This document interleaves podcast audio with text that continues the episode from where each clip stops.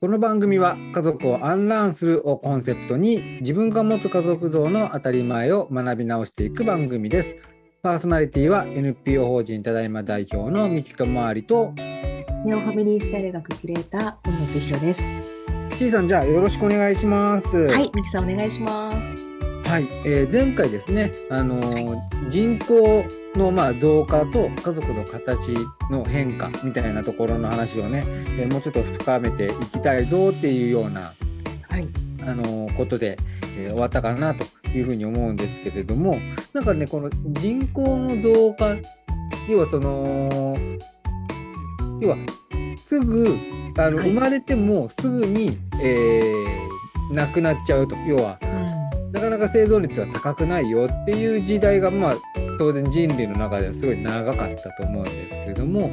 まあ、それがこうやっぱり生まれ産んでも産んでもすぐに亡くなっちゃうよねってなると、うん、あのなるべくたくさん産もうよと。そうですね。死んじゃうからたくさん産まないとダメだよねっていう生存戦略を取るっていうのは、うん、まあ当然その人間だけじゃなくても多分ね、うん、そうですね、そういう戦略を取っていくということになるだろうとなるわけなんですけど、ただその、まあ、病気に対してだったりとか出産の安全だったりとか、はい、衛生面だったりとかっていうのが改善されていく中で、えー、死亡率っていうのがだんだん減ってきたよと。生まれたら、あのー、結構いい割合で大きくなるまではあのー、育ってくれるよねっていう風になってきた時に、やっぱ家族の形っていうのもちょっと変わっていくよねと、うん、いうようなところっていうのがあるのかなと思うんですけど。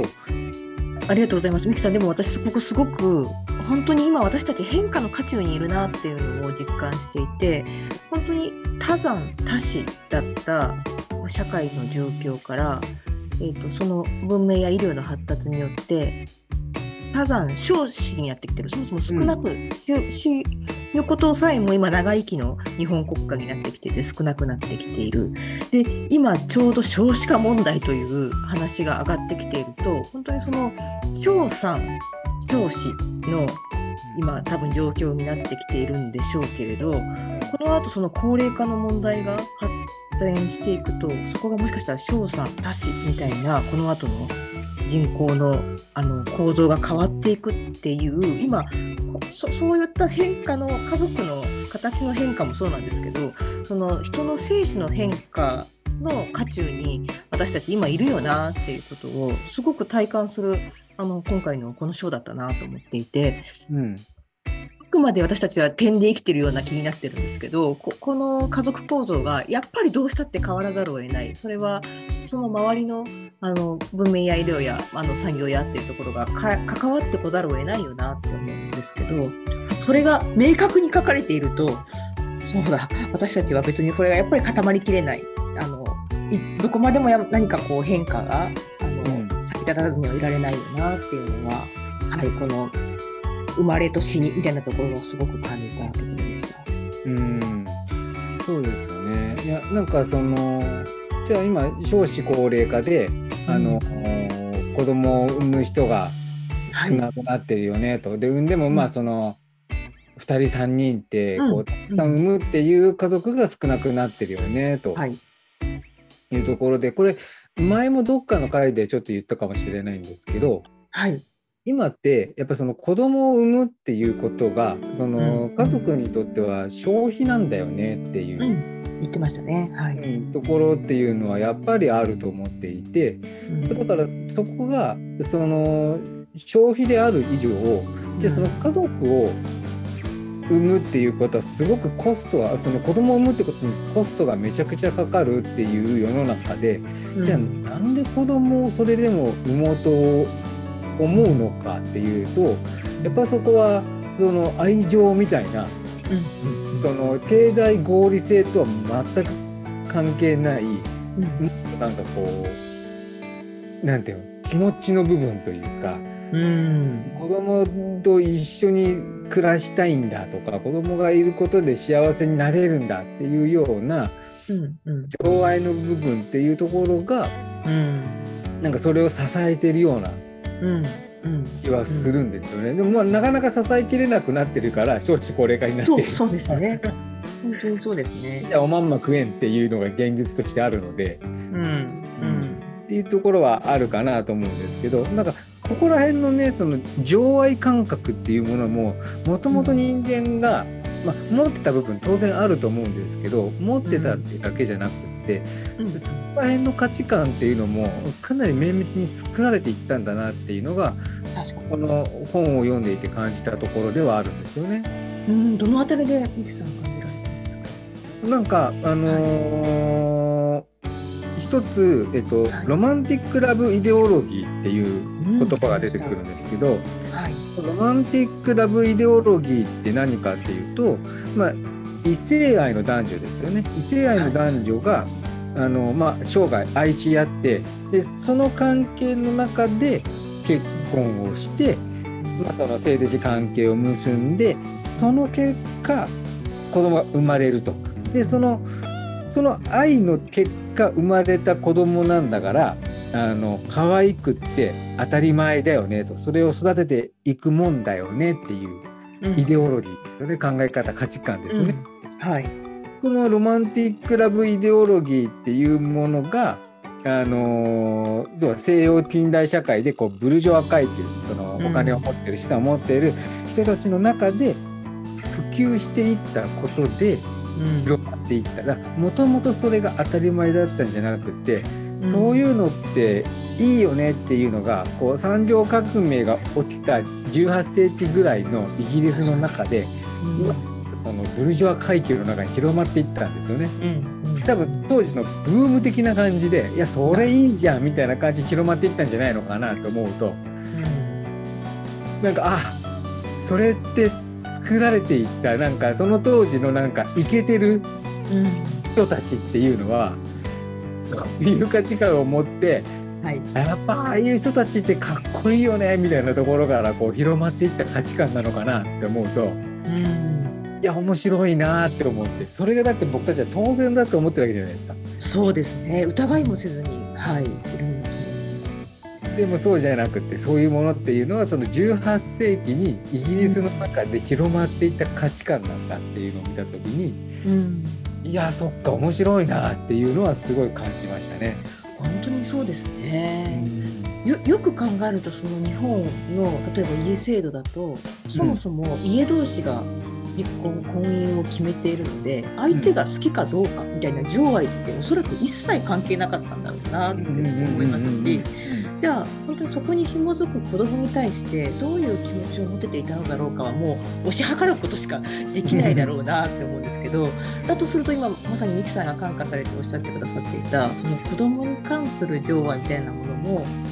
まあ、形成されてきたものだって言われるとすごい な, なるほどちょっとドキドキもしますけど、うん、そうかそうそうかもしれないっていうのは、うん、はい感じました。そうですよね。で、はい、やっぱりさっきの人口の話じゃないんですけど、はい、その子供を産んで育てるよってなった時に、はい、あのやっぱ子供を産んでもすぐ死んじゃうとかっていう風になると、うん、その子供に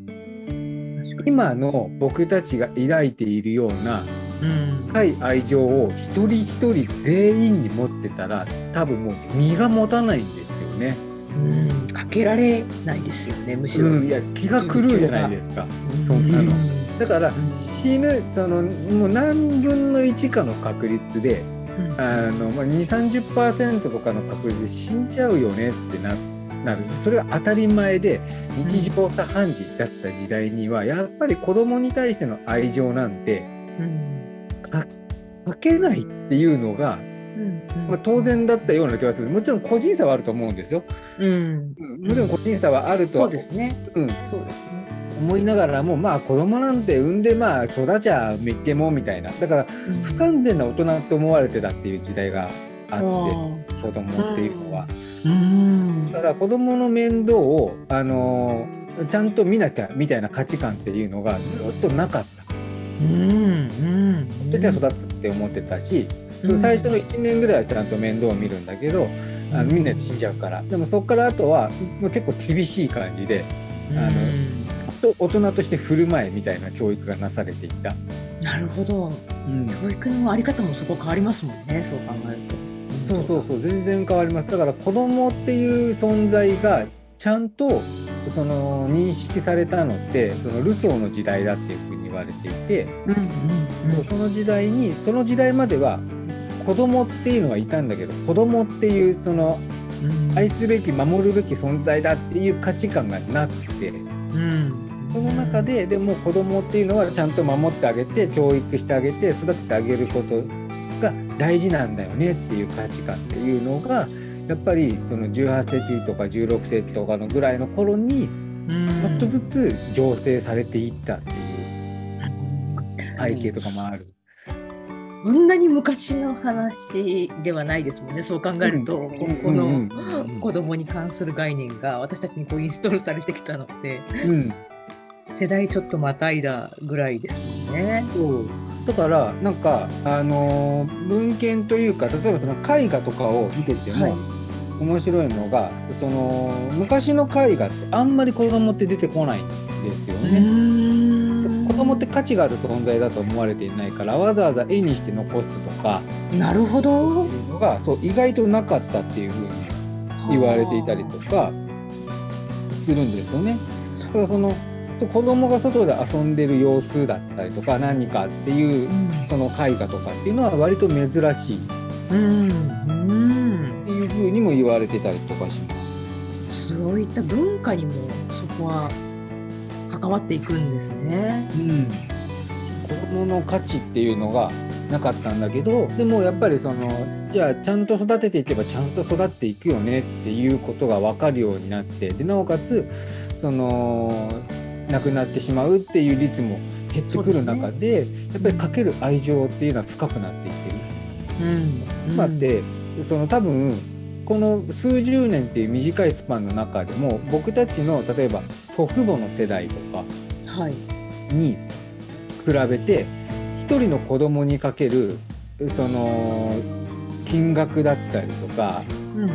その執着の度合いですよね。執着って言い方あれですけど、うん、その執着の度合いってやっぱ多分全然違ったと思うんですよね。うん、もうね、同じ同時代に生きていてもそこそうですよね。そう今って言って子供一人のためにじゃあそのどういう学校に入れようだったりとか、そうですね、それこそ僕なんて我が家なんてあの娘の、えー、教育環境を変えようと思って東京から幼稚園を探し求めて京都まで移住して、はい、で今度京都で過ごしさんねんかん過ごした後に東京の学校に入れたいっつって東京に戻ってきて戻ってくる、はい、そうですね。そう、それってまあ決して一般的ではないけど、じゃあもう他にいないぐらい珍しいかっていうと教育移住してる人ってまあ増えてきてるじゃないですか、うん、はい、今増加傾向ですよね。ですよね、はい、っていうぐらい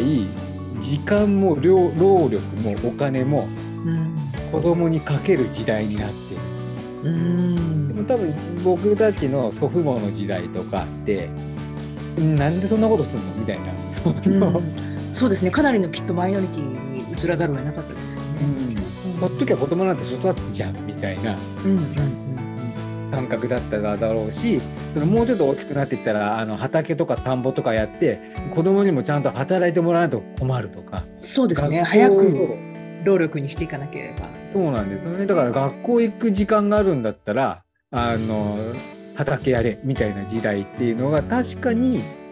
地続きって何十年か前まではあったわけですよね、うん、本当ですね。そこはその今その畑や田んぼをやれでパッとあっと思ったのが、そういった産業が変わっていったこともあの家族の構成に起因しそうですね。あのここにもその産業構造の変化が家族の形を変えてきたというプロセス入ってましたけど、うん、本当にそのそうですよね、あの第二次世界大戦後以降にその産業構造、第一次産業みたいなところから急にこう企業や会社みたいなところに働く労働の在り方が変わってきていて、うん、ってなるとなんかその子供を労力とみなすみたいなところからちょっとこう分離するみたいな方向にそらくぐっと深まっていったでしょうし、うん、その構造の違いみたいなところから余計にきっとあのじゃあ例えばあの日本ではそういったまあ企業文化みたいなところがあるかもしれないんですけど、欧米ではあの例えば工場に勤務するみたいになっていくと、女性と男性 の, あの性別役割みたいなところも顕著に出てきたでしょうし、うん、なんかそうなるとなんか家族の形だけではなくその家族の在り方みたいなところも産業の構造でガランと変わっていきそうな感じですよね。いやそうですよね。それはやっぱりすごいあると思う、うん、思うというか、まあ、そのあるって書いてあるし、うん、なんでそのじゃあその都市部で男性が働いてその会社なり工場なりに出かけていって働くっていうのが当たり前になって、うん、その前は家族みんなで畑とか田んぼとかやってる、家族みんな働くっていうのが当たり前だったっていう時代と、うん、男性がその外に出ていかなくちゃならない、うん、そうしないと稼いでいけない、あの食っていけないよねっていう風な働き方が変わった中で、でももう家のことは誰かがやらなくちゃいけないと。そうですね。そうそう、外で働くことを求められているのは男性であると、うん、いうふうになった時に、じゃあ家のことやるの誰って言ったら象徴法的にもう女性しかいなかったわけですよね、当時の時代として、うんうん、で子供の面でも見なきゃならんと、うん、でやっぱりそれも女性が見るということになっていった中で、やっぱりその役割分業っていうのが広まっていった。で産業の形もそうだし、僕としてはその家事シェアを広めるっていう活動を普段やっているので、はい、その資本主義と家事労働の相性の悪さっていうのを日々日々ものすごく感じるんですよね。はい、 ど, どういうことですか？どういうところで厳しく感じているんですか？資本主義ってすごくシンプルに言うと稼ぐことが正義なんですよね。うん、そうですね。はい、お金を稼いでその資本を得ることが価値であるっていう前提の上に成り立っているのが、まあ、ちょっと乱暴ではあるけど資本主義だよねとなった時に、家事労働って資本を直接生み出さないんですよね。うん、もちろん家事労働があるから、えー、とそのケアをされる側は家のことを気にせずに働きに行くことができるっていう間接的なつながりはあるんだが、だから家事をすることでじゃあ夫から給料がもらえるかって言ったら夫から給料はもらえないわけですよね。はい、そうですね。直接の対価にはならない。だから一律の対価っていうのが決まってないわけですよね。うんうんうん、何時間働いたらいくらもらえるとか、この区域でやったらいくらもらえるとか、うん、このレベルの主婦はこの金額をもらえるとかっていうのがない。でも、うん、一方でそれを資本社会に出した時に、うん、一気に対価が増える。要はカリスマ主婦みたいになって、そうですよね、生き方を教授しますよ、教えますよとか、家事代行業者になって、うん、他のお家の家事をやりますよってなったら、そこに対価が生まれるんですよね。うんうん、そこは資本主義 の, あの文脈に乗っかるわけですよ。うん、そうですね。家事労働を資本主義の文脈に乗っければちゃんと対価が支払われて価値が生まれるにもかかわらず、家庭内での家事労働っていうのは資本主義の文脈に乗っかんないもんだから、うんうん、みんなが、うん、あの邪魔者扱いするというか悪者扱いするというか、うん、じゃあ時短だとか、じゃあなるべくなくしていこうとか、家事がなければもっと仕事できるのとか、うんうん、もちろん個人差ありますよ。家事をすごく大事な、はい、あの役割と考えて家事をすることに生きがいを感じている人も当然いるし、うん、そうですね、喜びや楽しみを見出す人もいるけれども、はい、が多分僕たちの親世代に比べると今の僕たちの世代っていうのは、じゃあ共働きで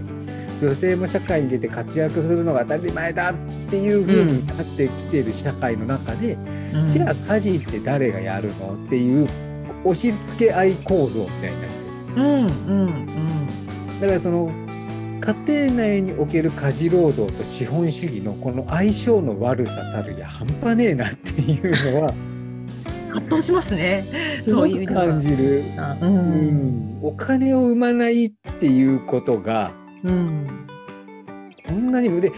ボランティアってお金は生み出さないんだけれども、そのお金じゃないところでの感謝だったりとか社会的な価値だったりとかっていうものが見えやすいというか、ボランティアを運営する人っていうのはボランティアの人たちにそこの価値をいかに見える化するかってことが大事だったりする。 エヌピーオー やってると分かると思うんですけど、うんうん、そうですね、はい、まさにただやってもらってありがとう助かりましただとボランティアって続かないんですよね、うん、だからどうにかしてそのボランティアの人たちが無償でやってくれたことっていうのがこんなに価値があったんですよ、こんなに助かったんですよ、こんなにいろんな人が助かったんですよっていうのを可視化してボランティアの人たちに見せることで、ボランティアの人たちはやってよかったねと、自分たちがこれをやったおかげでこんなにいろんな人を助けられたんだねってなってモチベーションが上がってまたやろうってなるわけじゃないですか。そうですね、そうですね。家庭内の家事労働では一切それがないんですよ。全く誰も可視化してくれないわけですよね、うん、たまにちょっとありがとうとかね、ご飯美味しかったねって言われるぐらいで、はい、うん、そこを一生懸命可視化してくれないとやっぱりモチベーションって維持できないっていうのもあるから、やっぱりその家事労働っていうところと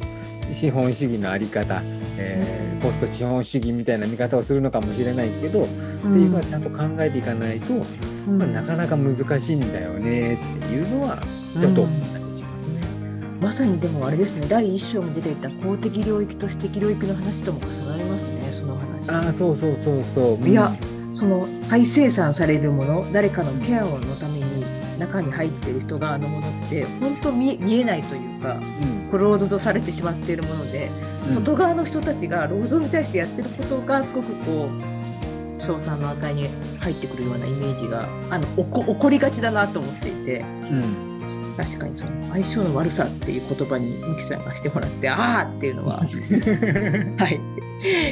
とても今共感をしてしまいました。うん、っていうのはねやっぱり感じるし、これを読んでその歴史的な背景みたいなところを、うん、はい、あの見ていっても、その分業、役割分業っていうのがあの、うん、明確にパッキリなればなるほど、はい、その家庭内での役割っていうのはどんどんどんどんこう言い方は悪いですけど、うん、地位の低いものになりがち、うん、なっていきがちだよねっていう、うん、そこだから